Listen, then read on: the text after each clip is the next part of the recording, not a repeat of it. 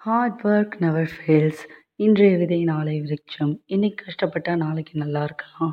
இப்படியெல்லாம் ரூமில் உட்காந்து யோசிச்சுட்டு இருந்தாலும் சரி இல்லை பல ஸ்பீட் பிரேக்கர்களை கடந்து காரில் பஸ்ஸில் ட்ரெயினில் நகத்தை கடிச்சிக்கிட்டே யோசிச்சுட்டு இருந்தாலும் சரி உங்கள் எல்லாருக்காகவும் இந்த பதிவை நான் டெடிகேட் பண்ணுறேன்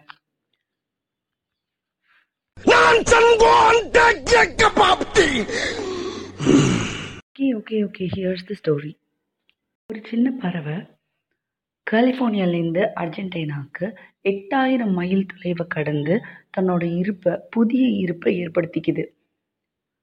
ஒரு ஒரு சீசனுக்கும் பறவைகள் வந்து கண்டம் விட்டு கண்டம் தாண்டும் அப்படிங்கிறது நம்ம எல்லாருக்குமே தெரிஞ்ச விஷயம். நா முத்துக்குமாரோட வரிகளுக்கு ஏற்ப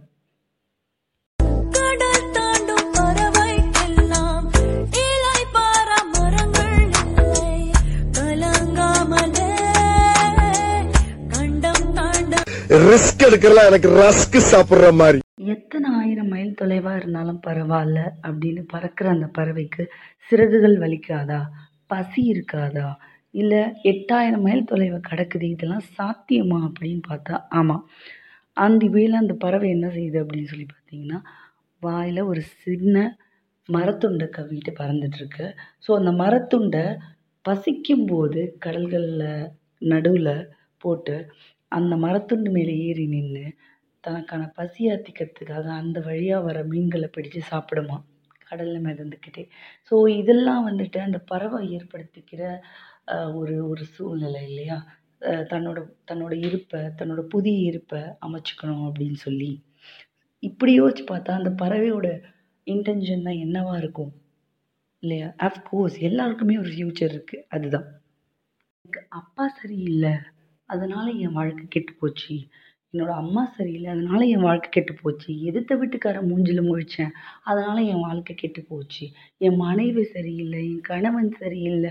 இப்படியெல்லாம் குறை சொல்லிட்டு இருக்க உங்களுக்காக உண்மையாகவே ஒரு சின்ன கதை ரியல் ஸ்டோரி நான் சொல்கிறேன் கேட்டுக்கோங்க. தன்னோட வீட்டில் நடக்கிற கொடுமை தாங்காமல் அப்பா குடிச்சிட்டு டெய்லி அம்மாவை அடிப்பாங்க. அதை பார்த்துட்டு பொறுத்துக்க முடியாமல் அந்த பிரச்சனையை சரி பண்ண முடியாமல் வீட்டை விட்டு ஓடி போன ஒரு பையன் டெய்லி ரயில்வே ஸ்டேஷனில் படுத்து தூங்கி அங்கே ரயில்வே ஸ்டேஷனில் இருக்க கேன்டீனில் கீழே கொட்டுற சாப்பாடு எடுத்து சாப்பிட்டு பேசஞ்சர் சீட்டுக்கு கீழே படுத்து எழுந்து டெய்லி அவனோட நாட்களை ஓட்டியிருக்கான். ஒரு நாள் அதே மாதிரி சாப்பிட்டு டெய்லி அவனோட வாழ்க்கையை ஓட்டிகிட்டு இருக்கும்போது அவனுக்கும் பல கனவுகள் இருந்திருக்கு. ஸோ அந்த கொடுமை தாங்காமல் அவன் பசி கொடுமையில் ரயில்வே ஸ்டேஷனில் இருக்கிற கேன்டீனில் கீழே கொட்டுற உணவை எடுத்து சாப்பிட்டுட்டு ஒரு நாள் அதே போல் பேசஞ்சர் சீட்டுக்கு கீழே படுத்து தூங்கி எந்திரிக்கும் போது அந்த வழியாக வந்த போலீஸ்காரர் வந்துட்டு அடிச்சிருக்காரு. ஸோ ரொம்ப எங்கேயும் சேஃபாக இருக்க முடியலையே அப்படின்னு யோசிச்சுட்டு ஸோ ரொம்ப மனசுடைஞ்சு போன அந்த பையனை ஒரு என்ஜிஓ ரெஸ்கியூ பண்ணுறாங்க அந்த என்ஜிஓ நேம் வந்து கருணாலயா. சூன் ஆஃப்டர் அந்த என்ஜிஓ அவங்கள ப- அந்த பையனை படிக்கவும் வைக்கிறாங்க. தென் லேட்டர் அந்த பையனுக்கு வந்து ஸ்போர்ட்ஸ் ஃபீல்டில் இன்ட்ரெஸ்ட் இருக்குது அப்படின்னு தெரிஞ்சதுக்கப்புறம் அந்த பையன் he entered into football game அதுக்கப்புறம் அதில் நிறைய அச்சீவ் பண்ணுறாரு அந்த பையன். ஸோ ஆஃப்டர் அந்த பையனுக்கு வந்து நீ நல்லா படிச்சின்னா உனக்கு ஸ்போர்ட்ஸ் பண்ணுறதுக்கு என்னென்னலாம் வந்துட்டு தேவையோ கோச்சிங் தேவையோ அதெல்லாம் நாங்கள் கொடுக்குறோம் நாங்கள் செய்கிறோம் நீங்கள் என்னென்னலாம் காம்படிஷன்ஸ் எங்கெல்லாம் நடக்குதோ எல்லா இடத்துக்கும் உங்களை அனுப்புகிறோம் கூட்டிகிட்டு போகிறோம் அப்படிலாம் சொல்கிறாங்க ஸோ அந்த பையன் ஸ்டடீஸும் வந்துட்டு கான்சன்ட்ரேட் பண்ண ஆரம்பித்து ஸ்டடீஸ்லேயும் முடிச்சிடுறாரு. Through that NGO Karunalaya. Later வந்துட்டு அந்த பையன் ஹீ ஜஸ்ட் அவரோட ப்ரெசன்ஸ் வந்துட்டு டூ தௌசண்ட் ஃபோர்டீனில் பிரேசிலில் நடந்த ஸ்ட்ரீட் சைல்டு வேர்ல்ட் கப் காம்படிஷனில் அவரோட ப்ரெசன்ஸை கொடுக்குற அஸ் அ டீம் இண்டியா கேப்டனும் அந்த பையன் வேறு யாரும் இல்லை. Hope very few few knows about him very well யார் அப்படின்னு சொல்லி பார்த்தீங்கன்னா கண்ணதாசன். கண்ணதாசன்ற பையன்தான் வந்துட்டு என்ஜிஓவால் ரெஸ் ரெஸ்கியூ பண்ணப்பட்டு uh, வந்துட்டு தன்னோட லைஃப்பில் நடந்த ஒரு மிகப்பெரிய நெகட்டிவான விஷயத்த அப்படியே ஓவர் கம் பண்ணி வந்த பையன்.